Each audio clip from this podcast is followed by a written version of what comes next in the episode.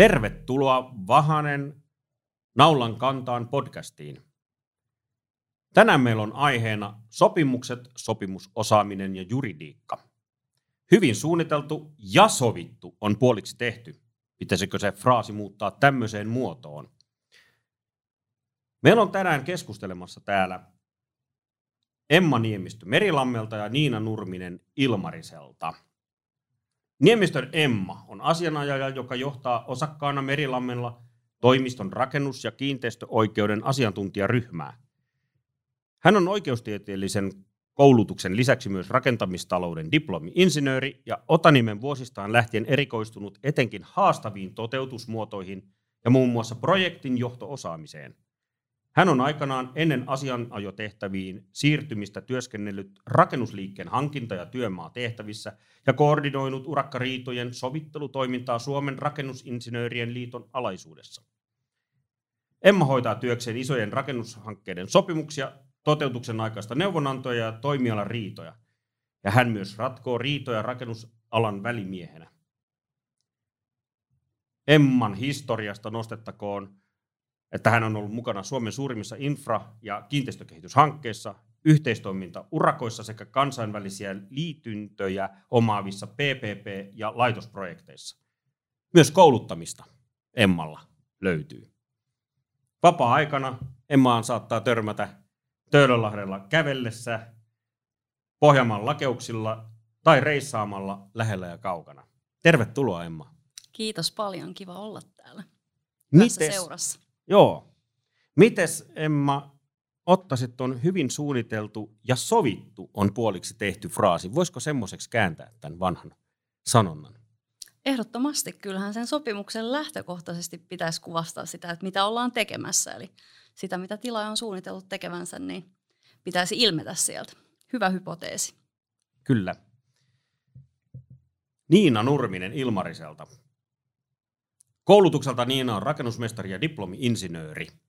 Ilmarisessa, äh, Ilmarisella vuodesta 99, eli yli 20 vuotta. Niina vastaa nykyään Ilmarisen rakennuttamisesta ja ylläpidosta. Tiimiesimies ja toinen rakennuttajapäällikkö. Ennen nykyistä roolia Niina vastasi yli 10 vuotta Ilmarisen kiinteistökannan ylläpidosta ja sen jälkeen reilut kahdeksan vuotta rakennuttamisesta ennen tätä nykyistä tehtävää.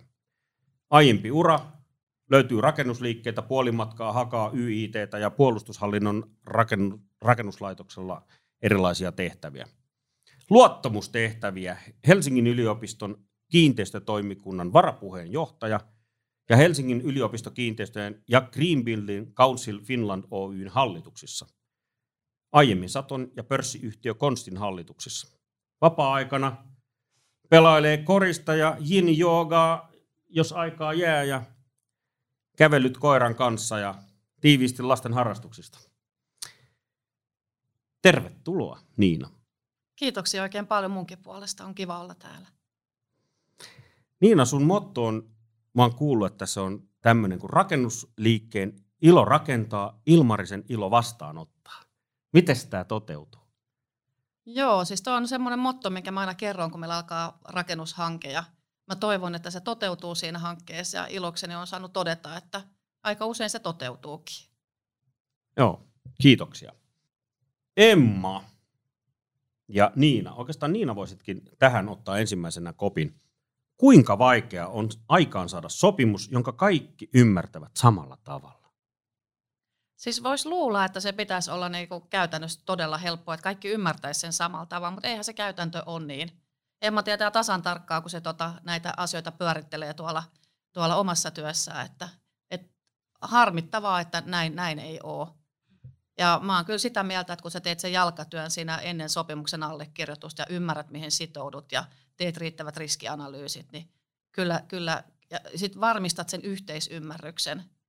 Ja sitten ymmärrät sen, että jos jotain, jotain te- kirjaamatta tai muuta, niin ymmärrät sen oman riskinkantokykyssä siellä ja pystytkö kantamaan sen riskin, niin niillä, niillä keinoilla mä kyllä näkisin, että ei, ei pitäisi olla e, tota, vaikea, vaikeeta. Mitä tarkoitat, että jätät jotain kirjaamatta sieltä? Ää, et ymmärrät sen, että jos jotain jää selvittämättä, tekemättä tai muuta, lähinnä ehkä selvittämättä, jos jätät sen, niin tiedät, että se voi se riskinä niin kuin niin kuin, a, niin kuin aktivoituu siinä Aivan. työn aikana. Kyllä. Tavallaan niin kuin sopimusaukkoja. Niin, että, niin. tota- että tilkitsä ne kaikki aukot, niin sillä sä vältät sen, että tulee niitä vaikeuksia.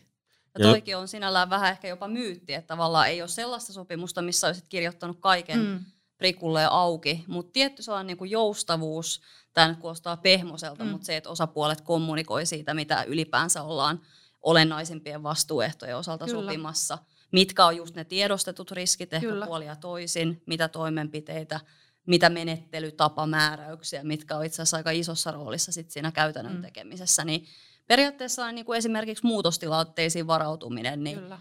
tavallaan se on aukko, että mitä tarkalleen voi tulla vastaan ja mitä tehdään, mutta tietyt yleiset mekanismit on sovittaa. Mutta tuossa se lähtee, mitä Niina sanoi, että ylipäänsä tiedetään, mitä me ollaan niinku yhdessä tekemässä.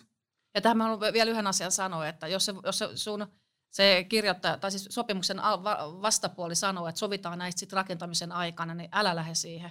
Sovi ne ennen kuin allekirjoitat. Kyllä, voi kompata hyvällä mielellä.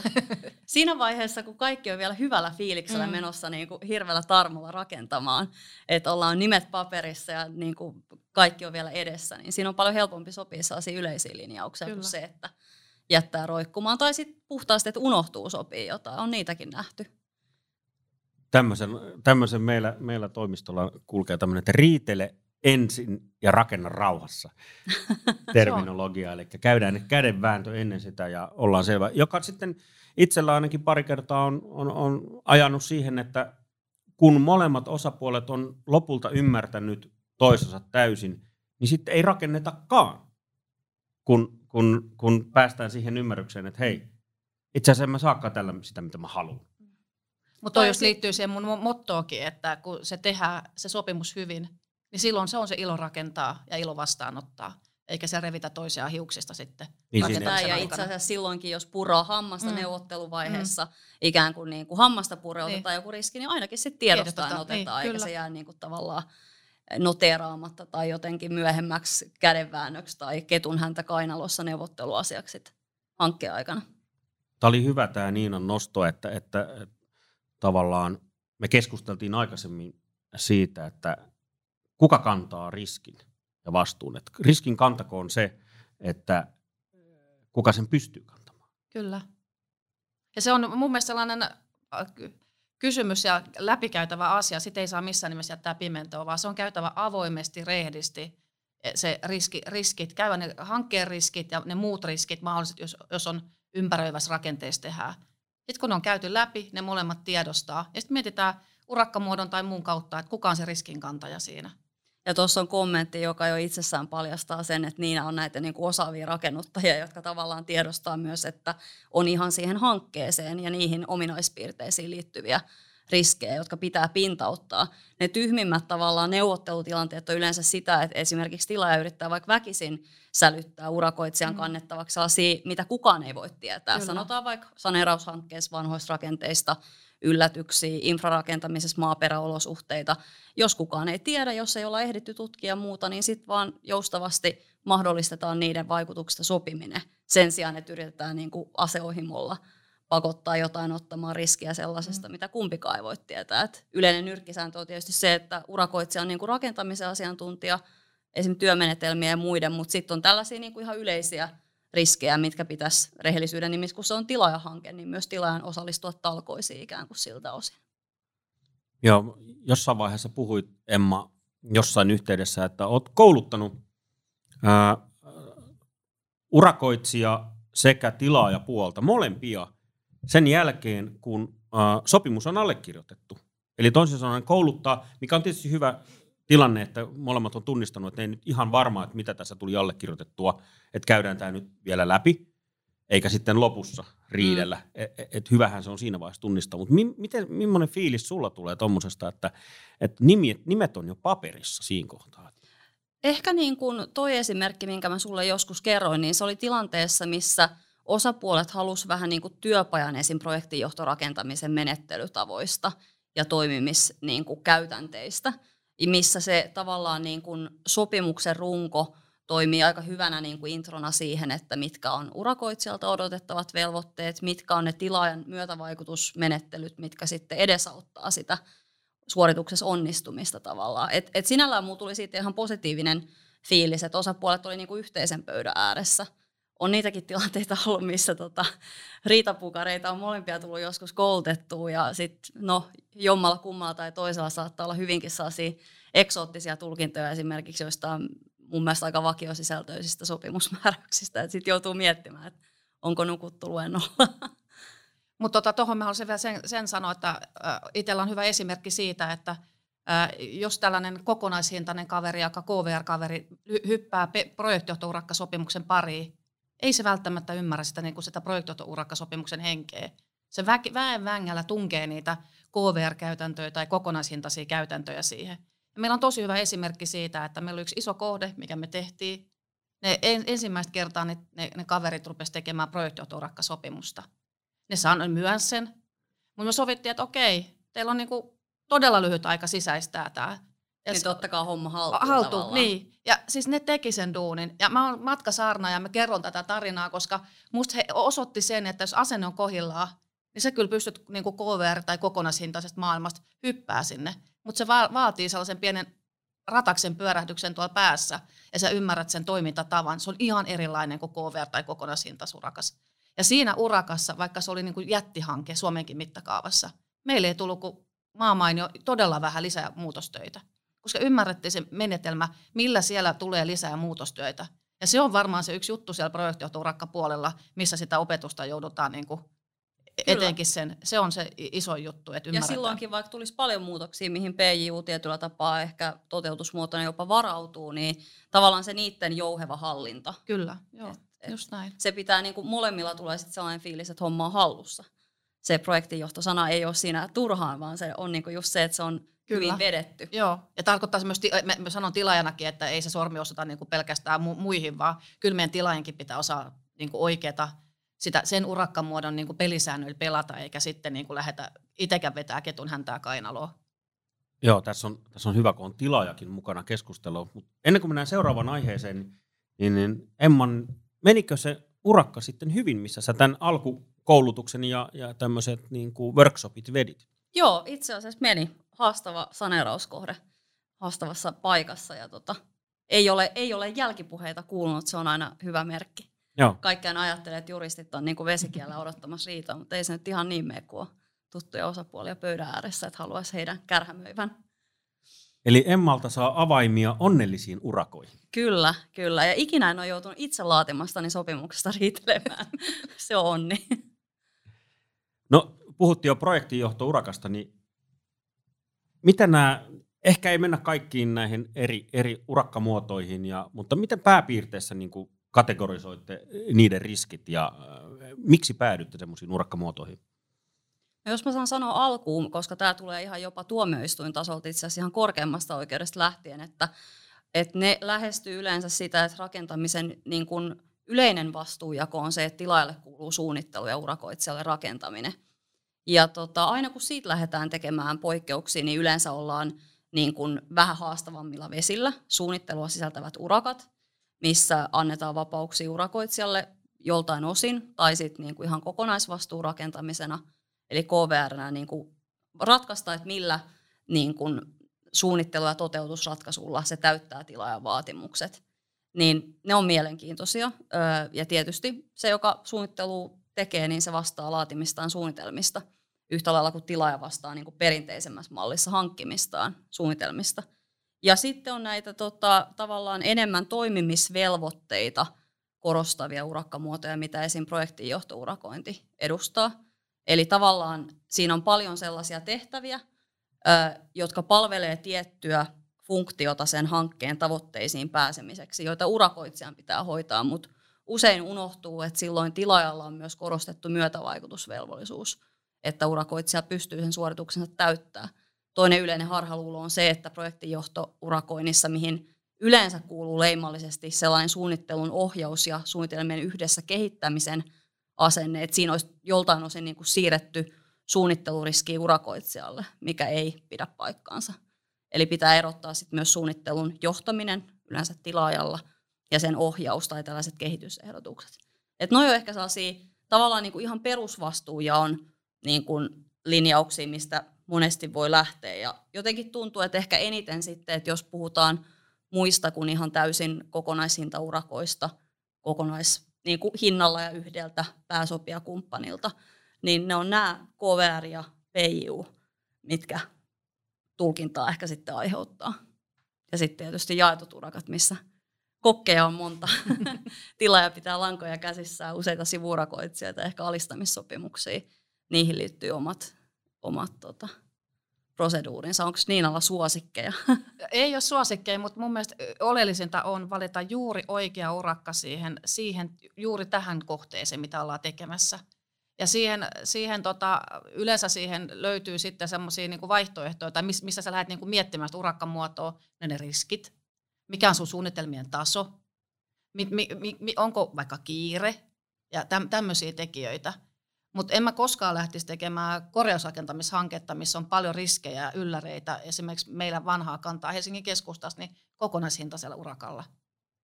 Että Etkä ky- varmaan saisi paljon tarjouksia. En, sais, en, sa, en saiskaan, mutta mun pitää niinku, tilaajana pitää, ja jos en mä tilaajana, mulla ei ole sitä osaamista, niin sitten mun pitää huutaa apua ammattilaisiin. Ja sitten puhutaan sen apua sellaisen ammattilaisen, joka on esimerkiksi riitoja käsitellyt. Et mit, mit, onko sulla ollut tällaisia, tällaisia keissejä, että minkälaista urakkamuotoa se suosittelet, jos ei mun itsellä olisi paukkuja tai osaamista siihen. Mutta mä lähtisin enemmän sieltä kautta, että mä aina miettisin siihen hanketyyppiin sopivan, sopivan niin kuin urakkamuodon. Että en mä lähde sanomaan, että joku on niin kuin parempi kuin toinen. Joku ei sovi ollenkaan johonkin hankkeeseen. Johonkin hankkeeseen voi sopia kaksi urakkamuotoa, riippuen kuin hyvät selvitykset ja riskianalyysit ynnä muut sä oot sitten tehnyt.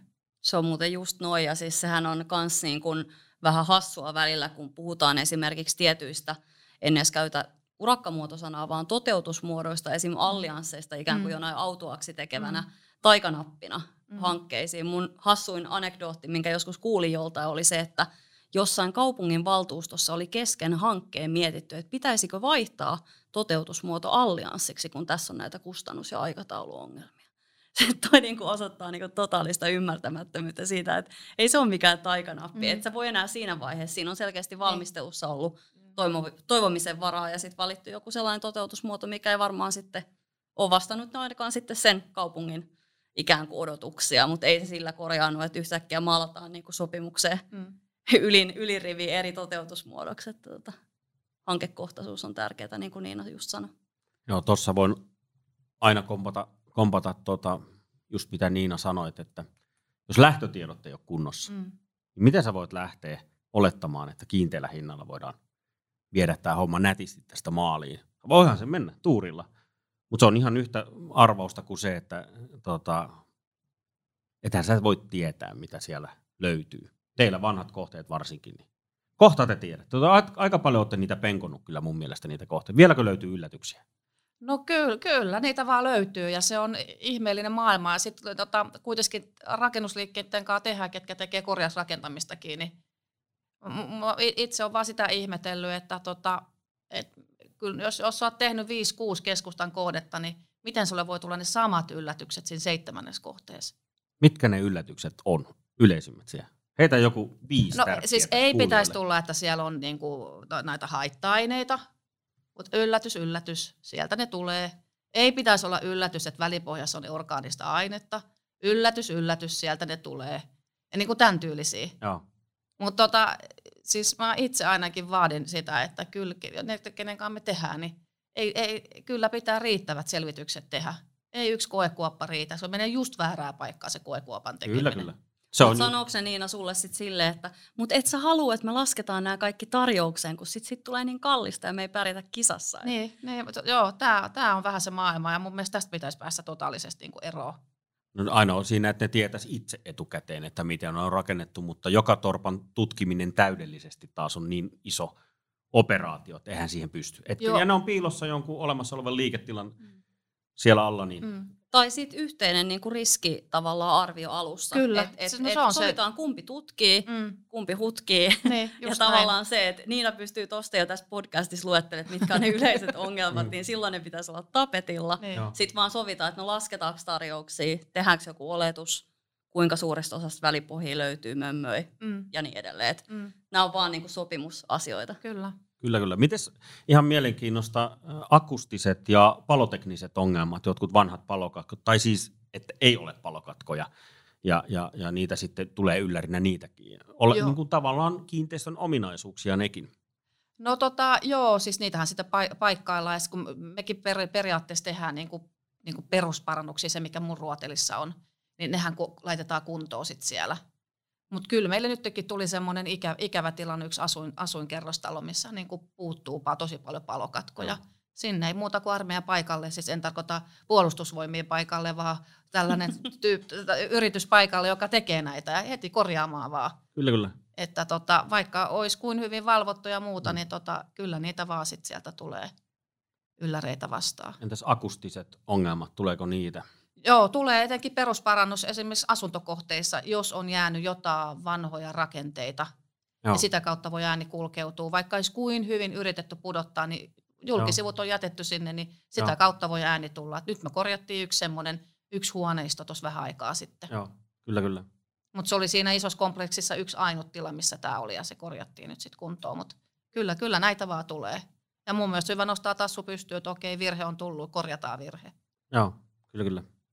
No niin, Niina Nurminen Ilmariselta tuossa äsken hyvää settiä. Mm.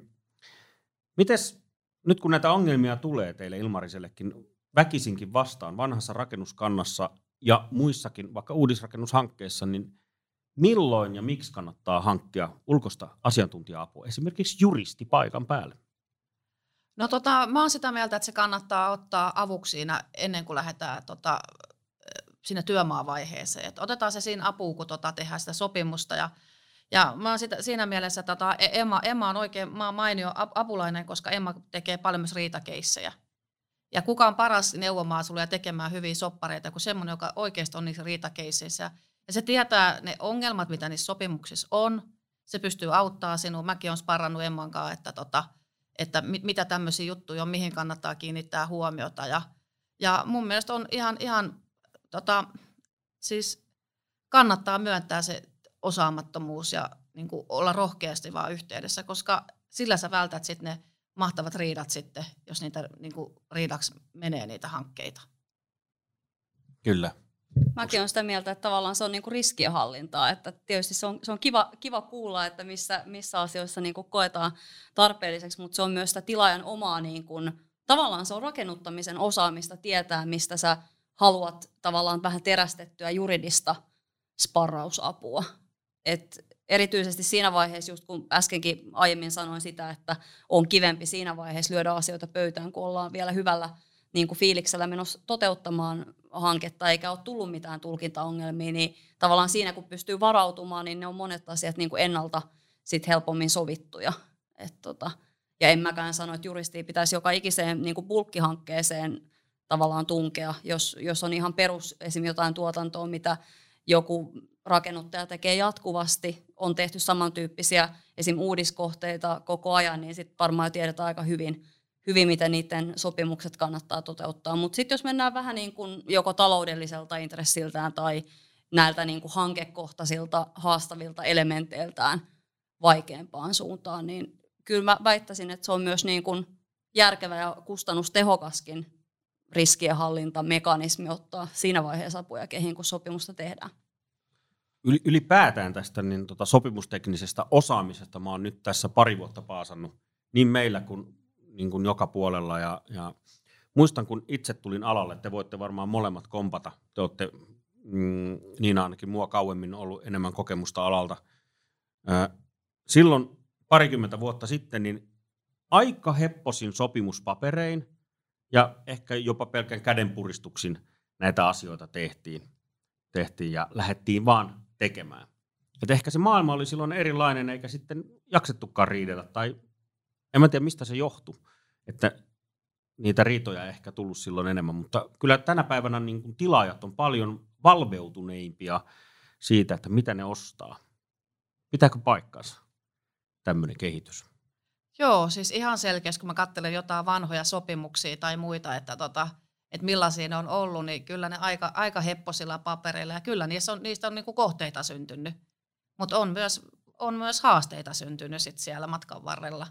Ja sitten ehkä tilaajat ei ollut ehkä niin valveutuneita ja ollut niin, niin aktiivisia. Nyt mä saan varmaan kaikki mun kimppuun tästä näin, kun mä sanon näin. Mutta mut kyllä mä varmaan tilaajakin puoli on niin kuin herännyt siihen, että meidän pitää vaatia, että ei sitä muutosta tuu muuten, jos ei me vaadita. Ja kyllä se on myös sitä, että ollaan tajuttu, että ehkä se ennen se maailma on ollut, että kättä päälle ja saunanlauteille ja se, niin kuin se on se mentaliteetti, mutta ei ehkä enää, vaan nyt on niin kuin kaikkien näköisiä muitakin asioita, mitä tähän on tullut. Että sun, sun pitää olla ne niin kuin, se riskien hallinta pitää olla kuosissa. Ja sitten se, mitä sä niin kuin siltä tuotteelta haluat, niin sun pitää se kuvata ehkä paremmin, kuin että sitten ei ole välttämättä edes kuvauksia niissä vanhoissa urakkasopimuksissa se on just noin, että mitä jätetään kirjaamatta, niin toisaalta se antaa sitten tulkinnan varaa. Että Kyllä. Ihan varma on siitä, että niillä, niillä vanhoilla prujullakin, kun itsekin muistan silloin aikana rakennusliikkeessä tota, sopimuksia katelleena, niin kyllä ne vähän kursorisempia lappuja oli, että esimerkiksi joku tavoitehintaiset urakat tehtiin vain jollain kokonaishintaiseen mm. lisäliitteellä mm. maksumekanismeista ja muista. Ja voin vannoa, että niistä jäi niinku avoimia sopimus niin porsareikiä tavallaan. Eli, eli tota, kyllä se, mitä tuossa toitotettiin, että kuitenkin niin kirjataan enemmän ylös, mitä odotetaan ja mitä halutaan, mitä vastuita jaetaan, niin kyllä siinä on hyviä puolia. Ja just toi, että, että sitten niin määritellään myös tarkemmin, mitä lähdetään, lähdetään hakemaan. Ja ehkä sieltä ajalta on, on se, että me tilaajat ollaan mietitty, että me ei olla saatu sitä tuotetta, mikä on tota haluttu. Ja nyt saadaan se tuote, mitä on haluttu, koska meillä on enemmän niitä prujoja siellä välissä. Ja silloin varmaan siellä työmaavaiheessakin on ollut ehkä niitä tukkanuottas juttuja, että no miksi, et, että mi, mi, tää, tätä ole sovittu, me voidaan tuoda ihan mikä vaan tuote tänne. Totta. Ja muuten yksi asia, mikä jotenkin tuntuu siltä, että se koko ajan painottuu enemmän, siis tuo jatkuva aikataulupaine. Tiettyjen toteutusmuotojen yleistäminenkin niin kuin sen takia, että, että aikataulupaine on niin kuin vakio. Niin se on mun mielestä, siis varmasti ainahan se aikataulu on ollut tärkeä, mutta esimerkiksi se, että on ylipäänsä voitu mennä aika köykäisillä papereilla, niin kyllähän sekin kertoo jotain siitä, että sitten on täytynyt olla sitä varaa mm. niin kuin keskehankkeenkin mm. käydä joita asioita sitten vasta siinä vaiheessa läpi, kun taas nykyään yritetään vaan saada se läpimenoaika mahdollisimman lyhkäiseksi. Kiitos Emma. Siis Emma Niemistö Merilammelta. Mm. Mä oon nuorille alalle, alalle tulijoille tai ihmisille, nuorille opiskelua harkitseville vastannut, kun ne on kysynyt, että mitä kannattaisi lähteä opiskelemaan tai mihin kannattaisi suuntautua. Ja rakennusalalla mä oon melkein järjestään nykyään sanonut, että ota ainakin yksi harkinnan varaiseksi itselle sopimusosaaminen. Ja, ja 20 vuotta sitten itse muistelin, kun ää, Jenkkityömaalta työkaveri tuli ja ihmetteli, että siellä on juristit joka paikassa kaikki käytetään juristian kautta, että ihan kauheata. Ja kauhistelin sitä. Ja pitkään, ja sit, kun nyt on esimerkiksi sinun kanssa asioita käynyt läpi, ja hyvin pitkälti meillä panostetaan siihen, että etukäteen kaikki valmiiksi. Niin itse asiassa mä olen tyytyväinen, että sopimusosaaminen on rantautunut Suomeen. Mitä sä sanoisit nuorille? Joo, no siis tota voi kompata. Siis sopimusosaaminen on osa niin kuin rakennuttamisen työkalupakkia ja itse asiassa välttämätön osa – että tota, ehdottomasti voi siinä mielessä yhtyä sun suosituksiin. Mutta jotenkin se kauhistelu siitä, en mä tiedä, mua kutsuttiin aikanaan rakennusliikkeessä reklamaatioinsinööriksi, että onko se paha, paha, paha nimike. Joskus, joskus sitä niin kuin vaatimusten ja, ja tota, tavallaan reklamaatioidenkin huomautusten tekoa taitoa vaadittiin, mutta kyllä sen ihan insinööri osaa ilman juristin koulutusta, että Ehkä niin kuin suoranaisesti juristia työmaille en, en kaipaa, mutta sellaista niin kuin tervettä oikeuksien valvomista. Et tiedetään, mitä se sopimus sanoo, minkä tyyppisissä tilanteissa pitää huomautuksia tehdä, missä ajassa, missä muodossa vaatimukset esittää, niin se on ehkä tullut vähän maailmaltakin enemmän Suomeen, että on vähän määrämuotoisempaa se tiettyjen niin kuin esim. kustannus- ja aikatauluvaikutteisten asioiden sopiminen. Ja ehkä se niin kuin contract and claims management, jos nyt käyttää sitä niin kuin KV-termiä, niin se on tavallaan nimenomaan sitä, se on managementtia, se on asioiden hoitamista. Ja kun se hoidetaan hyvin, niin yleensä projektikin on hoidettu hyvin. Ja tuohon mä sen verran komppaan, että tota, jos sulla on sopimukset tehty hyvin ja siellä on asiat kirjattu, yleensä se on se ilo, ilo rakentaa ja ilo vastaanottaa. Ja kyllä, kyllä niissä hankkeissa, missä nämä hommat ei ole hoidettu ihan, ihan niin hyvin, kyllähän ne varmaan, että en, en, en ole mikään, mitä tilastoanalyysiä tehnyt, en mä tietää paremmin, että minkälaiset hankkeet menee riidalle, mutta aina sieltä on varmaan jotain jäänyt pois, tai sitten se on se väärä urakkamuoto. Että ihan sitä jalkatyötä ei ole tehty niin hyvin jonkun syyn takia, niin ne, ne, ne aiheuttaa niitä riitoja. Tai sitten niinku kielletään tosiasioita, Niin. ei käsitellä esimerkiksi niin. vaikka suoritusajan pidennyksiä tai Niin lisää mm. muutostöitä. Että ikään kuin kaikki vaan puuroutuu. Niin. Ja, Ja sitten kun se puuroutuu, ja me, me, meilläkin on se motto, että ne hoidetaan saman tien alta pois, ettei sieltä lumipalloefektiä pääse syntymään. Koska sitten kun se pääsee, niin sen jälkeen molemmat osapuolet poteroituu, ja sitten se oikeastaan se selvittäminen, sit se on niin kuin, tuntuu, että se on mahdotonta. Totta, ja mä en ole ikinä itse asiassa ymmärtänyt sitä, että jätetään asioita silleen roikkuu tilaajankaan näkökulmasta, vaikka sulta vaaditaan esimerkiksi lisäaikaa ja rahaa. Mutta eikö Niin niin sit- suomalainen kulttuuri lakasta maton alle No, tämmöisiä asioita? Että jossain, no, määrin, vali, jossain määrin valitettavasti kyllä, mutta tavallaan, että jos tilaaja ajattelee oman hankkeensa parasta, sen ennakoitavaa läpivientiä, silloin ehkä useitakin sopijakumppaneita, ja sitten se ei niinku esimerkiksi myönnä, sanotaan vaikka jotain suunnitelmien viivästymistä Mm. ja niistä aiheutuvaa häiriötä, on se viivästystyöjärjestelyt, ryntääminen, niin niistä kaikesta pitäisi niinku päästä sopimaan, jotta koko työmaa tietää, että no mikä se on se voimassa oleva aikataulu. Että se voidaan viedä hallitusti maaliin. Ja se nyt on aika silleen basic rakennuttamistaitoja. Mutta sitten jos halutaan olla niinku joko rahojen loppumisen takia tai meillä on hankala hallitus, Mm, tämä on mm. nyt vaikea asia käsitellä, kun rakennushankkeissa on tällaisia muutoksia, mikä ei pitäisi tulla kellekään yllätykseen. Se on jotenkin ehkä turhauttavaa silleen, että tämä on kuitenkin aika sellainen niin kuin ennakoitavissa oleva tilanne, että se joudut hankkeen aikana käyttää päätösvaltaa ja käsittelemään esiin tulevia asioita. Et sen kun hoitaa hyvin, niin rakennuttaminen on onnistunut. Joo. Miten me voitaisiin saada aikaa parempaa sopimuskulttuuria? Miten, miten me tehtäisiin se niin kollektiivisesti tällä alalla? Jos saa heittää raflaavasti, niin kaikki lähtee kyllä ihmisistä. Että tavallaan se niin kuin kummankin puolen pöytää osaaminen, halu ja kyky just niin kuin sopia asioita. Ja sitten just esimerkiksi tollainen, että tiedostetaan, että mikä niin kuin meidän hankkeeseen sopii. Niin sillä päästään jo aika pitkälle. Niin että tuossa sanoikin, että esim. valitaan oikea toteutusmuoto siihen kohteeseen, mikä on pöydällä. Mutta tosi, tosi niin kuin ihmiskeskeistä se on. Ja siis niin kuin hyvänkin hankkeen saa pilattua sellaisella jollain yhdellä mädällä, mädällä omenalla. Mä oon välillä kuullut urakoitsijalta legendaa siitä, että on mustia listoja vaikka jostain rakennuttajakonsulteista, jotka vaan saa, niinku, saa kaikesta hankalaa. Kai, siellä- kai se on uskottava.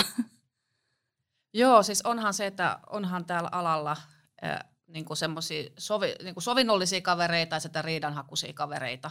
Ja tuosta mitä sanoitkin siitä, että ihmisistähän tämä on kiinni.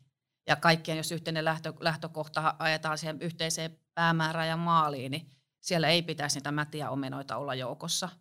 Ja olen mäkin joskus, en ehkä enää, mutta sanonut sitä, että me, me ei nou- nousta mille jalustalle, ei me eikä konsultti. Me ollaan siinä samassa veneessä ja nou- soudetaan samaa suuntaan. Ja me ollaan sekoitettuna niin sille, että ei olla eri puolella venettä, vaan samalla puolella venettä, venettä kun soudetaan.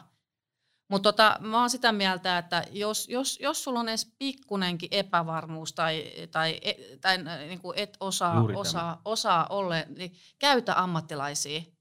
Ja sitten meitä on rakentajien Tai hyvin... sano edes ääneen se. Niin. Niin. Mun mielestä kun mä oon Mm. monesti tilanteessa, missä, missä tota, no, niin mä joudun, mä ikään kuin aistin, että nyt Mm, osapuolet ei ymmärrä toisiaan. Se voi olla asiantuntija, ei ymmärrä maalikkoa kyllä. ollenkaan, tai maalikko ei ymmärrä sit asiantuntija niin kuin, ä, alan terminologiaa. Kyllä. Niin silloin peli seis ja vaan itse heittää vaikka sen tyhmän kysymyksen Niin. siihen, että mitä sä tarkoitat tuolla, Mm. vaikka itse ymmärtäisi sen, mutta jotta saa sen, niin kuin sitä peliä auki ja varmistuttuu siitä ymmärryksestä. Kyllä. Koska jos yhteis, mo- molemmat ymmärtää samalla tavalla Mm. tämän asian, niin luulisin, että ei sitten ongelmaa. Joo, ja se on tosi tärkeää, että se yhteinen ymmärrys, ettei, ettei sitten tule sellaisia, että mä ymmärrisinkin sen näin, ettei jätä mitään sit oleellista kertomatta tai salaamatta tai muuta, vaan on niinku avoin, avo, avoimesti siinä tilanteessa mukana. Ja sitten se, että tota, missä mäkin olen Emmaa käyttänyt, niin mä oon käyttänyt sellaisissa tilanteissa, kun meillä on isoja tai pienempiä urakoita, kun mä oon itse halunnut miettiä sitä, että markkinoilla on jotain juttuja, tai siis vaikka riitatapauksia, että mä välttäisin sen, tai sitten nämä asiat kehittyy, sopimukset muuttuu, tulee parempia lausekkeita, niin mistä mä ne käyn pöllimässä, niin Emmalta mä käyn ne pöllimässä sitten. Mutta se, että se, tämä on myös sitä, että sun pitää uskaltaa mennä ja pyytää sitä apua. Se ei ole nimittäin ihan helppoa kaikille. Ja vielä vaikeampaa se on sitten kesken hankkeet. Musta tuntuu, että niin kun epävarmat tavallaan henkilöt sit lokeroituu omaan positioon nopeasti tai ei uskalla edes ottaa kantaa. Mm, mm. Ja on myös sellaisia niin jäykkiä organisaatioita, joissa ei oikein niin saa sanoa mitään mm. ja lähtökohtaisesti vaikka kiistetään kaikki niin kuin vaikka lisäaika tai niin kuin lisäkustannusvaateet. Ja se niin kuin johtaa niin kuin jo lähtökohtaisesti vähän se ikävä asema, että ei olla niin kuin ratkomassa asioita, vaan niin kuin, vähän niin kuin peloissaan ottaa kantaa. Ja kyllähän siis se ihminen, joka te, on, on sen ää, vaikka tiedo, tietoisesti tai tiedostamatta jättänyt jotain kertomatta, sitten sille tuleekin hintalappu tai sille tulee lisäaikaa, sitten sulla painaa vuokrasopimus päälle, siellä voi ihan oikeasti olla jotkut miljoonan sanktiot, jos tietynlaisia toimijoita tulee, tai ihan järkyttäviä sanktioita suhteessa jopa siihen urakkaan. Joku liikkeen avajaiset tona niin, päivänä, niin, apua. Niin, kutsut on jo lähtenyt. Niin, niin, niin tällaisia, että tota, siinä, siinä sitten ootkin.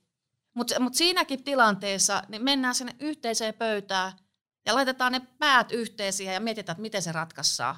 Ja asiat edellä niin, tavallaan. Niin, kyllä. Mua on aina ihmetyttänyt se, että kuinka hankala voi olla mennä perustelemaan jollekin hallitukselle, jos sulla on johdonmukaisesti ja järkevästi niin, perusteltu joku niin kun, aihe, joka oikeuttaa sopimuksen mukaan johonkin seuraukseen, on se lisäaika, lisäkustannukset, mitä tahansa, niin sit sä niin avaat se. Kerrot, näin kävi, tällainen havaittiin, näin sopimuksen mukaan mm. menetellään, mm. näin on toimittu, tässä on kustannukset. Et sen pitäisi olla aika silleen simppeli.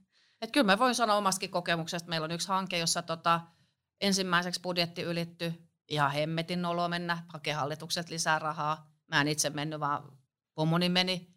Tuli vielä seuraavan kerran, siis silloin se oli niinku todella nolottavaa, koska ammattimainen toimija, niin kyllähän, ja sitten että tässähän tulee se tilanne, että älä kerro heti, kun se kustannus ylittyy, eikä sitten, että se kerrot tipotellen, tipotellen, tipotellen. Kyllä otat sen iskun niin kuin vastaan kerran siellä, siellä meidänkin siellä hallituksessa tai mistä me haetaankin lisärahaa. Mutta se on niin kuin nolottavaa, että sinne mennään niin kuin uudelleen vielä hakee. Että et, et, et toimitko ammattimaisesti. Mutta jos se kustannusseuranta on, niin kuin, että et, et, et pitäisi olla sitä avoimuutta niin kuin siinä, koska yleensä se on se kustannukset, mitkä siellä tulee. Totta kai se aikataulu voi, aika voi tulla siinä, jos siellä on niitä vuokrasopimussanktioita – että tota, kyllä mä oon sitä mieltä, että, että avo, avoimuutta ja tuodaan ne asiat pöytään oikea-aikaisesti. Sitten jos sä tuot ne liian myöhään, niin silloin voi ollakin sitten jo aika... Niin kuin, Mutta niin, myös liian aikaisinkin on huono vai? Ei, kun liian aikaisin ei ole huono. Vaan, vaan heti. Heti. Mutta eikö siitä tule just tuo äsken mainittu ilmiö, että niitä tulee, että sä viet sen kustannuksen heti ja sitten käsitelty tuleekin uudestaan. Joo, joo, mutta se sama, jos se sama asia joudutaan kahteen kertaan niin, viemään. Sama niin, Tavallaan toi, että niin. pitää niinku noteerata se juurisyy joo. ja niin, sit just niinku näin. tehdä siinä sitä ruumiavausta, että no mitä tämä voi vielä ehkä kyllä, aiheuttaa. Kyllä. Sitten on niinku helpompi ja perustelumpi mennä esittelemään se jonnekin ylemmille tahoille. Kyllä, joo. No, siinä tapauksessa mä allekirjoitan myös tuonne heti. Joo, mutta kun se, no. ei, se ei välttämättä ole. Eihän hankkeissa sitä kerrota. Siellä niin. voi olla omia juttuja, minkä takia niitä ei kerrota. Tai sitten sä oot siellä yrityksessä kertonut jo virheellistä tarinaa. Mm sitten se tuleekin loppumetreillä ja Juu. siinä ollaankin sitten, että mitäs tehdään. Kyllä, kyllä. Se on aina helpompi, kun se juurisyytä tulee siinä niin kuin ajoissa. Sitten kun se tulee sen loppumetreillä, niin silloin onkin jo tenkkispo, että miten tästä selvitään. Mä oon tykännyt tuommoisesta kulttuurista, mitä meidänkin toimistolla on harrastettu. Tiedän monia toimistoja, joilla harrastetaan tämmöinen viikon moka tai kuukauden mm. moka. Eli, eli tuodaan esiin positiivisessa mielessä joku niin kuin katastrofaalinen vaikka moka. Mm. Ja, ja tota, mm, näinhän se pitäisi olla, että virheistä opitaan. Koska jos niistä, ne aina pannaan maton alle, niin, niin, niin kukaan, niin kuin kollegat ja muut ei sitten niin kuin ikinä kuule, että tämmöistä virhettä voi ylipäätään tehdä. Mitä joku nuori ihminen, joka tulee ja ottaa ensimmäisen projektin haltuunsa tekee siinä, varmasti tekee virheitä alkuun. Ja sitten vaan Tuo on äärettömän hyvä pointti, koska tota, mä näen sen myös työmaalla, että jos siellä sallitaan virheet ja virheistä kertominen ja avoimuus, ja siellä on oikeasti sellainen niin kuin rakentava ilmapiiri, ja se, se, ja se tarkoittaa sitä, että sä voit kertoa ne mukatkin, niin silloin, silloin se, se, se, se työmaa menee yleensä hyvin. Sitten mm. jos on hirveän hierarkkinen pääkallotornis, tullaan taas sinne puku päällä sinne Joo. työmaalle ja sanellaan sit sieltä niin kuin jos, joskus näitä juttuja kuulee. Mutta kun sä oot siinä lähellä ja sit sä oot itsekin helposti lähestyttävä, niin silloin, ja sitten hyvä, niitä virheitä sattuu ihan meille kaikille, niin kuin äsken kerroin, mm. että meillekin sattuu todella paljon virheitä, ja, ja kyllä me sitten tassu nostetaan pystyyn, ja, mutta tota, toivon sitä, että se olisi niin kuin jokaisella, ja sitten luodaan sellaiset sinne olosuhteet niihin työmaille, että ne pystyy kertoa niistä mokista ja virheistä, eikä niitä tarvitse pimittää. Kyllä ne yleensä lähtee kumuloituvaa sitten se virhe, jos se siellä kumuloituu, tai siis virhe tulee, niin kyllä se aina sitten... Kyllä, kyllä. Ja sitten tulee toinen, jos tulee toinen, kolmas Joo. tai neljäs, niin niitä vaan pitäisi uskaltaa kertoa. Ja Emma käydään ne niinku, niinku asioina läpi sitten. Emma tuossa mainitsikin, että on olemassa jotain rakennuttajakonsultteja, jo, joilla on niin kuin, ovat mustalla listalla ikään kuin. No, on meitä tilaajikin. Joo, niin ja varmasti. Ihan varmasti on juristejakin, jotka hankaloittaa Kyllä, varmasti, joo. Ja mietin vaan, että työmaalla, niin. Eh, mä oon kuullut tämmöisenkin tarinan, että, eh, että kun tunnen äh, urako, urakkapuolelta, sitten urakoitsijapuolelta paljon ihmisiä, niin että siellä on ihan henkilöt, työntekijät niin kun näkee, että valvoja, joku tosi hankala ihminen tulee työmaalle, niin ne menee piiloon. Ihan järkyttävää. sinähän se kommunikaatio katkee eikä sitä Kyllä. keskustelua synny. Joo, sarjassamme avoimuuden kulttuuri. Että toi kertoo joo. siitä, että varmaan ei, ei ole tuollaista niinku hyvää ilmapiiriä kyseisessä hankkeessa. Mutta hei, toi pitää sanoa itse asiassa niinku ammattikunnasta riippumatta ja tavallaan tehtävänimikkeestä riippumatta, että et se, että ratkotaan asioita, niin sekin on niinku asenne ja positiivinen asenne. Koska monesti se ei välttämättä edes joku aikataulu- tai kustannusylityksiin liittyvä asia, niin ei se välttämättä ole kenenkään virhe. Se voi olla ihan joku jo hankkeen niin kuin lähtöolosuhteista kumpuava mm, tai joku, kyllä. mutta se vaan vaatii niin kuin ikään kuin talkoohenkeä, että no nyt kun tästä on nämä vaikutukset, mitäs nyt tehdään, miten aikataulu korjataan, tehdäänkö jotain työmenetelmiä. Ja itse asiassa saman, jos miettii vaikka niin kuin juristeja, niin mulla oli tosi hiljattain yksi sellainen niin kuin neuvottelukokemus, missä niin kuin vastapuolen advokaatti vaan teki niin kuin yksinkertaisistakin asioista hankalia. Niin se, se tavallaan se, että kun sä osaat asiassa ja niin kuin käsittelet ne avoimesti ja kerrot minkä takia esimerkiksi joku asia vaikka sopimuksissakin kirjataan tietyllä tapaa, niin se niin kuin vie asioita eteenpäin, eikä sellaista, että nyt tultiin riitellä, kun tänne tuli joku juristi tyyppisesti. Että et kyllä saa niinku ratkaisukeskeisyys, sitä voisi peräänkuuluttaa kaikilta ammattikunnilta. Mites kun, mm. mites kun tota no, niin toinen norsuluutorni on, sijaitsee Suomen maaperällä ja toinen jossain Keski-Euroopan vahvassa kulttuurissa ja siellä sitten niin kuin tiettyjä sopimusasioita pitää saada maaliin, että vaikka kaupat syntyy, niin ei se, ei se niin hirveän erilaista ja kyllähän se yleensä niin kuin sanotaan nyt vaikka jos tehdään jotain yhteistä kehityshanketta tai vaikka kiinteistökauppaa, niin kyllähän se haluat tavallaan niin kuin osapuolet sille tietotasolle, että me esimerkiksi kerrotaan, on se oma päämies, joka on ulkomainen tai vastapuolet, niin kuin miten Suomessa esimerkiksi tietyt sopimuskäytänteet, mistä ne lähtee, mitä esimerkiksi Suomessa KVR tarkoittaa. Mm. Että ne on sellaisia asioita, mitkä ei vaikka jollekin saksalaiseen investorille tuu selkärangasta, mutta jonkun pitää heille johdonmukaisesti kertoa, niin sitten ei yleensä tule niitä sellaisia niin kuin hankalia kapuloita rattaisiin. Hyvä. Otankin seuraavan kysymyksen tässä. Meillä ihanasti rönsyilee keskustelu ja tästä saa rönsyilläkin. Ää, kannattaako yleisistä sopimusmaailmoista lähteä eroamaan? Ja missä tilanteessa ja miksi?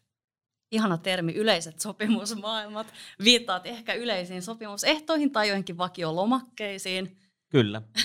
Semmoiset ei... niin kuin kaikille tutuksi tulleet ja äh, niin kuin oikeusasteissa koeponnistetut. Mm. Ei toi ole ihan hyvin kuvattu. Mä tykkään vaan aina muistuttaa tavallaan siitä, että vaikka on esimerkiksi äh, rakennusurakoiden yleiset sopimusehdot, yset, joista puhutaan ikään kuin käsitteinä, tai sitten meillä on näitä RT-ohjekortistosta löytyviä mallisopimuksia erityyppisiin toteutusmuotoihin, niin tavallaan meillä on kuitenkin sopimusvapaus, että kukaan ei pakota ottamaan niin kuin pinkasta ja vaan näitä käyttämään. Eli, eli tota, aina on sitä omaa räätälöintimahdollisuutta ja joka tapauksessa niihin sopimuslomakkeisiinkin voi ja pitää täyttää niitä hankekohtaisia täsmennyksiä.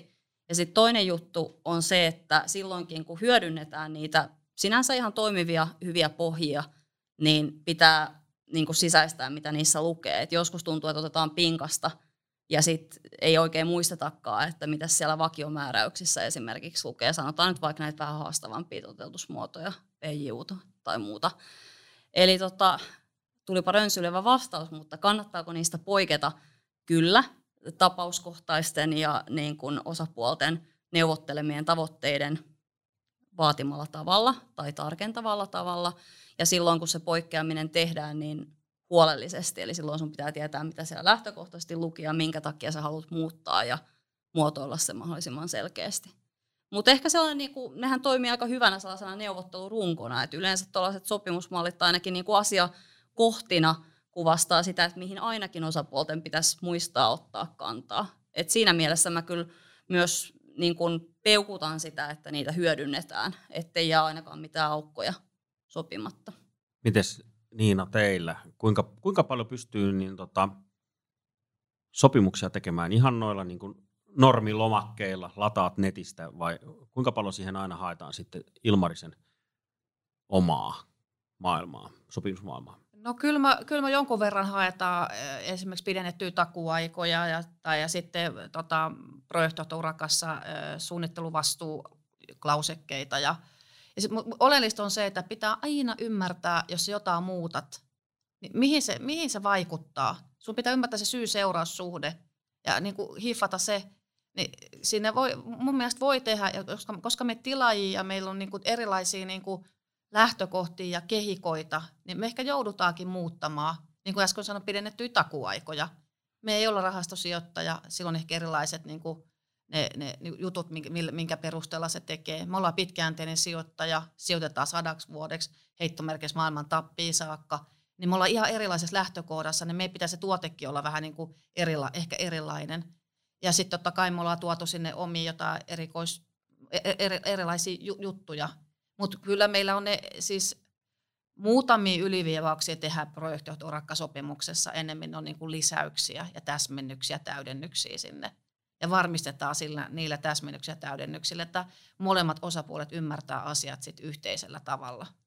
Ja yksi juttu itse asiassa palaan siihen, mitä Niina sanoi aikaisemmin, että tavallaan siinä kulloinkin käsillä olevassa hankkeessa, niin tosi paljon esimerkiksi vaikuttaa sit niinku suunnitelmavalmius siihen, että Just mitä on tarvetta sopii. Ja kun sä et voi ottaa mitään sopimuslomaketta pakasta, kun sulla on siellä kuitenkin kohta asiakirjaluettelo ja mm. siellä on myös teknisiä asiakirjoja, mm. missä pitäisi olla sit liitteenä niin kuin speksattu sitä hankkeen lähtötietoja, mitä ollaan tekemässä, kuinka tarkkoja työselityksiä, piirustuksia sillä hetkellä on käsillä.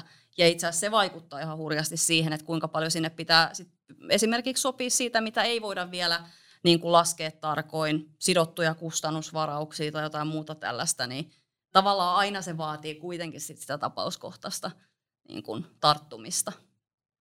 Mites Niina, teillä Ilmarisella nyt olette varmaan näitä KVR ja, ja muita urakkamuotoja, joissa suunnittelua pyritään sinne toiselle puolelle saamaan ja, ja, ja tuota, ostetaan valmista tavaraa ikään kuin avaimet käteen pakettina. Mm, miten tervetulleena näette tämmöisen, niin kuin, ettei hankitakaan hankkeeseen projektinjohtajaa ja valvojaa, koska ne on siellä toteutuspuolella, mutta tuleekin edunvalvoja? No meillä ei oikeastaan ole. Mulla on kyllä perinteisesti näissä KVR-hankkeissa, uh, tehdään ihan hurja jalkatyö. Ja mä muistan, kun ensimmäisiä asuntohankkeita mun aikana ruvettiin tekemään KVR, niin se urakoitsija se pyyhki hikeä, että ei hemmetti hemmetti, että eikö näitä voi sopia nyt siellä rakentamisen aikana. Mä saatan, mä en niitä riitoja lähde, niin kuin, niitä lähde riitelemään, koska meillä on ihan eri näkemys siitä, millainen tuote sinne pitää tulla, esimerkiksi laatat tai lattiamateriaalit. Niin me ollaan tehty sitten aikamoinen jalkatyö ja me ollaan kuvattu kaikki materiaalit, mitä sinne niin kuin tulee. Ja me ollaan laatutasot, meillä on suunnittelusopimukset ja muut niin, tai suunnittelun tota, noi, noi, noi, noi, äh, ohjeet, totta kai suunnittelusopimukset, mutta suunnitteluohjeet meillä on, ja sinne mulla on kuvattu myös paljon asioita, niin mulla on ihan perinteiset mentyä, että meillä on projektipäällikkö ja valvojat kaikille aselajille. Ja se on se keino, millä mulla on. Ja sitten meillä on vielä, mulla on tosi kauan käytetty ulkopuolista rakennesuunnitelmien tarkastajaa. Ja se on meillä ollut yksi, yksi tällainen työkalupakin niin kuin avaintekijä, että me ei olla niin kuin tuolla Emman pakella sitten siellä jälkikäteen, vaan me hoidetaan ne hommat etukäteen, että meidän ei tarvi olla tuolla sitten. Niin rakenne ja LVI sähkösuunnitelmien, kaikkien joo. suunnitelmien tarkastus. Joo, joo, joo. Kyllä, kyllä. joo. Ja val- valvonta on siis kaikissa, kaikissa aselaissa. Onko valvonta Ilmarisen palkkalistoilla vai? Meidän palkkalistoilla. Niin, eli ikään kuin, mutta eihän valvoja silloin ole rakennushankkeen valvoja, ymmärränkö mä oikein? Eikö KVR hanki valvojan? Vai Ei, meillä, meillä, me, me hankitaan Teidän joo. te hankitte Joissakin tapauksissa, missä Emmakin on ollut mukana, niin siellä on voinut olla tämmöinen tilanne, mutta meillä on ollut silloin edunvalvoja.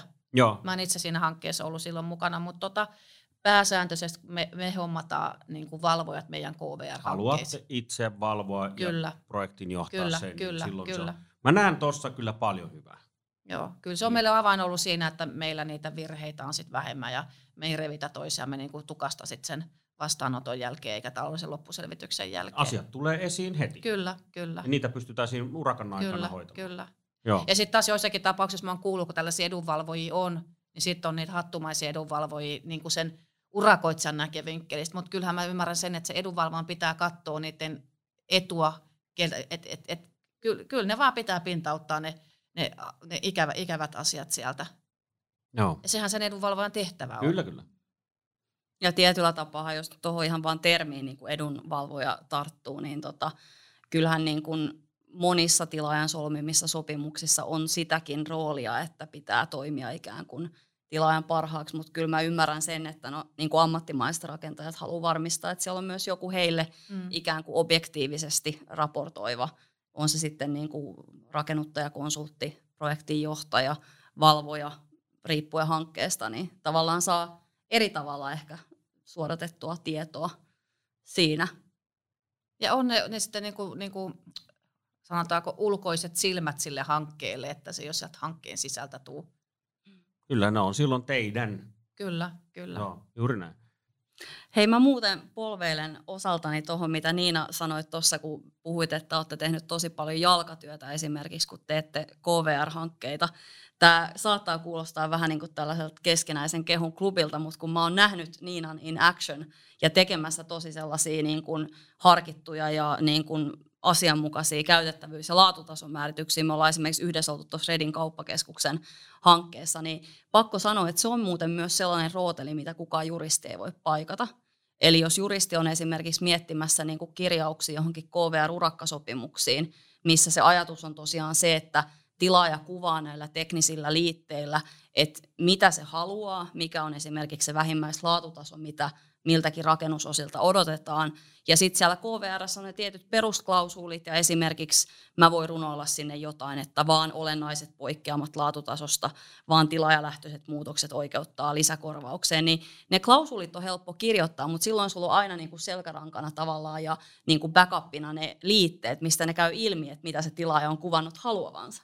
Et, No, et toi joo. niinku, jotenkin niinku ajatellaan, että no, että ota sopimus pinkasta, että juristi kirjoittaa sinne jotain, mutta oikeastaan se niinku ydin on siinä kaikessa muussa niissä teknisissäkin liitteissä. Että kerrotaan, tämä kuulostaa tyhmältä, tilaajan pitää tietää, mitä se on tilaamassa ja osata määritellä se, mitä se haluaa. Mutta näin perusjutuista, Kuulostaa kun... suunnitelmilta, Niin, mihin nojataan. Ja tässä tapauksessa Kyllä. tähän Niinan jalkatyöhön nojataan. Että, että, Ja tota- siinä on ihan hirveästi eroja, koska siis se on aika niin kuin, hankala tilanne, jos esimerkiksi joku vähän kokemattomampi rakennuttaja on sille kysymässä juristilta, että no mitä näihin yleensä pitäisi kirjoittaa.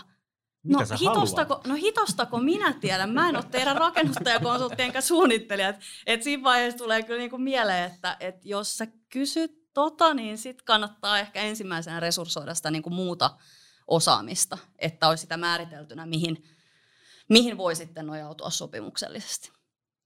Mitäs Emma Niemistö Merilammelta tapahtuu seuraavaksi kiinteistö- ja rakennusalan sopimusmarkkinoilla?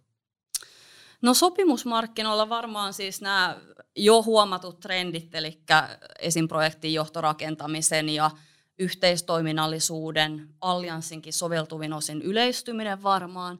Ehkä yksi sellainen, kun mä itsekin tuossa aie, aiemmin puhuin esim. Sopimusvapaudesta, että ei tarvitse ottaa pinkasta mitään sopimuksia. Niina puhuu vaikka pidennetyistä takuajoista. Yksi itse asiassa tendenssi, mikä mua vähän huolestuttaa, mä sanon sen nyt ääneen, on se, että maankäyttö- ja rakennuslaki ollaan tuomassa ikään kuin, niin kuin julkisen tahon sääntelyä siitä, että mitkä olisi esimerkiksi jotain yleisiä vastuuaikoja tai muita. Se on kaunis ajatus ja sitä hirveästi niin kuin tuossa jossain hallitusohjelmassa on markkinoitu esim. tällaisella laatutalkoa-ajattelulla, kun aina jaksetaan niin kuin raflaavasti suomia rakentamisen laatua. Mutta se ei, niin kuin, se ei mene sillä tavalla, että sä niin kuin lailla tai sopimuksella pystyisit sitä rakentamisen laatua muuttaa. Se on nimenomaan niillä osaavien tilaajien hankekohtaisesti määrittämillä vaatimuksilla, mitä Niinakin sanoi, että on tehty hirveä duuni, että mietitään, mitä, mitä halutaan kuvata. Jos me otetaan maankäyttö- ja rakennuslakiin niin kuin kaikki sopimukset jyrääviä vastuumääräyksiä, niin paitsi että se vie niin kuin niiltä osaavilta tilaajilta niitä elementtejä, mitä ne haluaisi omissa sopimuksissaan terottaa ja sopia hankekohtaisesti, niin valitettavasti se johtaa sit myös niiden niin kuin heikommin osaavien rakennuttajien osalta siihen, että sulla saattaa olla pahimmillaan joku painajaisprosessi, että sä vaadit niin kuin hallinto-oikeudellisessa menettelyssä jotain vastuuta, sulla on siitä riita, sitten sulla on vielä sopimus, sielläkin on ehkä sanottu jotain, ne on keskenään vähän niin kuin limittäin lomittain tai ehkä ihan selkeimmin muotoiltu. Sulla on niin kuin tavallaan kaksi tuomioistuinreittiä, kaksi riitaprosessia, järkyttävä sotku. Et tota, olen nähnyt niitä luonnoksia maankäyttö- ja rakennuslaista tällä hetkellä, kun me tätä podcastia äänitetään, niin ne ei ole tullut vielä virallisille lausuntokierroksille, mutta on aika niin kuin huolissani itse asiassa niin kuin osaamistasosta riippumatta niin kuin tilaajienkin näkökulmasta.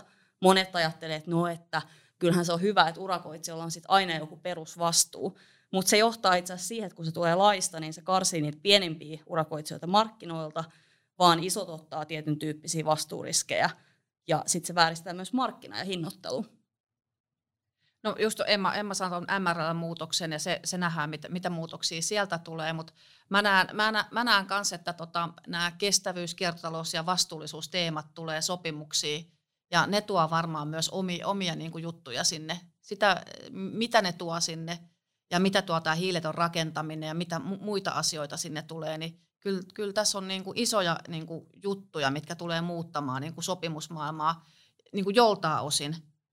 Jos ei ne, niitä juridisia lausekkeita tule muuttaa, mutta sitä sisältöä ne tulee muuttaa, koska ne tulee niin vahvana ja suurena voimana tuolta, että ne on ennemmin tai myöhemmin, en, mielen, niin siis mä uskon, että ne on ennemmin täällä meillä. Ja silloin meidän pitää taas käydä niitä, että hei Emma, voit sä auttaa mua, että miten ihmeessä me nämä taas otetaan mukaan tähän. Ja hei, itse asiassa yksi ehkä provosoivin ennustus. Sanokaa mun sanoneen, että niin kun, en tiedä onko meidän elinikänä tai uran aikana, mutta joskus vielä ne sopimukset tulee sellaisella niin kuin tick a box ja painetaan vaan jotain painiketta, että se sopimus tulee ulos. Mutta sitten niihin liittyy esimerkiksi se, että kun meillä on jo building information modelingia, mm. tietomallinnusta, meillä on jo robotiikkaa, automatisointia, meillä on vaikka droonivalvontaa, niin mä oon niin kuin aiemmissa jossain kansainvälisissäkin niin kuin konferensseissa esimerkiksi, kun on pitänyt pitää esitystä siitä, että miten vaikka tietomallinnus tai, tai niin kuin robotiikka tulee muuttamaan tavallaan, tekoäly tulee muuttamaan rakennusalan ja rakennusalan sopimuksia, niin kyllä se tulee muuttamaan ihan mielettömästi, koska jos sä mietit esimerkiksi, että mitkä on vaikka ne tavat, millä sä niin kuin ö, mallinat vaikka jotain tällaista niin kuin aikatauluvaikutusta omaavaa häiriötä mm. hankkeessa. Jos sä saat sen mallista, niin mikä se hienompaa, mutta sitten vaatii aika paljon opettelua, että sitä mallia ostaa hyödyntää sille, että no painetaanpas vaan tässä mm. tietomallisnappia ja mm. kaikki näkee, että mistä tämä ongelma johtuu. A, se olikin tilaajan toi ja toi kuva, tuollainen talotekninen järjestelmä, joka vaikuttaa näihin kaikkiin asioihin. Ja sitten mä oon myös ennustanut sitä, että tulevaisuudessa – välimiehenä riitoja ratkovat juristit, niin kuin itsekin, niin mä laitan jotkut niin kuin tekoälylasit päähän ja me nähdään siitä sen projektin niin kuin relevanttia dataa ja kulkua, ehkä jopa jotain niin kuin työmaatapahtumia. Jos mietitään, kuinka paljon pystyisi esimerkiksi jollain niin kuin vaikka droonivalvonnalla mm, mm. ottamaan dataa siitä, että missä vaiheessa työmaalla mitäkin on vaikka tapahtunut tai joku olosuhde on aikanut va- vaikuttaa, niin siitä tulee kyllä tosi mielenkiintoista, että melkein toivoa, että pääsisi sen elin- ja ura-aikana näkemään. Mites Niina, kun jalkatyötä paljon teet, niin tuleeko teillä niin tota, tästä ja, teidän jalkatyöstä jonkunnäköistä oppia aina uusiin projekteihin? Joo, siis meillä on aina niin kuin se edellinen sopimustyyppi tai sopimusmalli juuri sen tyyppisestä kohteessa, missä ollaan tekemässä, niin se on niin kuin pohjana, mutta kyllä sen päälle tulee aina oppia. Että tota, ja sitten tosissaan, mitä sanon aikaisemminkin, niin me kysytään myös, että markkinoilta, esimerkiksi Emmalta, että – hei, että onko jotain juttua, mikä on tullut, että vinka, vinkatkaa. Ja kyllä me Emma muutenkin on yhteydessä, että esimerkiksi jos saa kesken hankkeessa, jos apuja tarvitaan, niin, niin tota, öö, kyllä. Ja itse asiassa jonkun verran tulee tehtyä sit myös niinku tosi sellaisten niinku ongelmaprojektien jälkeen sellaisia niinku jälkikäteisiä mm. ruumiavauksia. No, että otetaan, otetaan niin sanotusti hattu kouraa ja mm. mennäänpäs niinku katsomaan, että mitä näitä kaikkia niinku sopimusaukkoja, jos esimerkiksi projekti aikana on tullut havaittua, että no, että me luultiin, että kaupallisissa neuvotteluissa oltiin tästä sovittu, mutta miksei käynytkään mistään riittävästi ilmi. No, minkä takia tämän ja tämän asian huomaaminen kesti näin kauan? Miks, miksi on esitetty vasta tietyssä vaiheessa? No, millaisella määräyksellä, niin kuin millaisella esimerkiksi menettelytavalla seuraavassa sopimuksessa voisi niin kuin vähän etukäteen niin kuin patistella, että no, tällaisissa tilanteissa toimitaan ikään kuin etupainotteisemmin. Et, et ne, nekin on tietyllä tapaa aika tärkeitä sessioita, että no otetaanpas nyt ne opit, hyvät ja huonot. Vuokrasopimuksessa lukee jotain ja niin kuin sitten rakentamiseen liittyvissä sopimuksissa lukee Toivottavasti tollaisia mokia ei tule kovin monelle, Joo, mutta se ei, olisi aika kauhuesimerkki. Joo, se on meillä ainakin niin kuin DNAssa, että tätä, tätä ei saa tapahtua, että ne pitää olla synkronissa ja ne varmistetaan, että ne menee synkkaa yhteen. Ja toi, mitä Emma sanoi, että varmaan tuo ruumiinavaus on aina sitten sen jälkeen, että hyvässä tai huonossa hankkeessa, että mitä on mennyt hyvää ja käytetään niitä vanhoja vähän niin kuin pohjaa prujuina, mutta kehitetään niitä aina. Et ei, ei, ei tehdä sitä, että ne on 28 vuotta vanhoja ne prujut, mm. Vaan ne pitää tuoda tähän päivään, tähän muuttuneeseen tilanteeseen, ottaen huomioon nämä uudet mahdolliset asiat. Et se on se meidän toimintatapa, että jatkuva parantaminen, jatkuva kehittäminen myös meidän urakkasopimuksissa. Kyllä, kyllä. Mites ää, Niina, kenen toivoisit kuulevan tämän keskustelun? Ää, mä toivoisin, että tällä alalla mun kollegat, mä toivoisin, että juristit kuuntelis. Ja totta kai mä toivon, että koko tässä prosessin mukana olevat kuuntelis tämän podin. Koska mä pidän Emmaa ihan sairaan ammattitaitoisena ja Emmaa kannattaa kuunnella aina. Onko Emmalla vastaväitteitä tähän mä, mä oon tosi samaa mieltä tuosta. Mä en ole muuten maksanut Niinalle mitään, että se sanoo näitä ihania juttuja. Mutta siis ehkä ennen kaikkea niin kun rakennuttamisen, eli siis tilaajaroolissa toimivien heidän neuvonantajien, on ne sitten rakennuttajakonsultteja tai, tai esimerkiksi juridisia neuvonantajia, koska tuossa on niin paljon viisautta, mitä Niina esimerkiksi sanoi ja mitä mä tiedän, miten hän käytännössä toimii. Että oikeasti niin tarvelähtöisesti mietitään ja ollaan itse aktiivisia siinä, että miten, miten ja millaisia sopimuksia tehdään, niin erityisesti sitä, sitä on helppo peräänkuuluttaa. Naulan kantaan. Kiitoksia. Kiitos paljon. Kiitos paljon.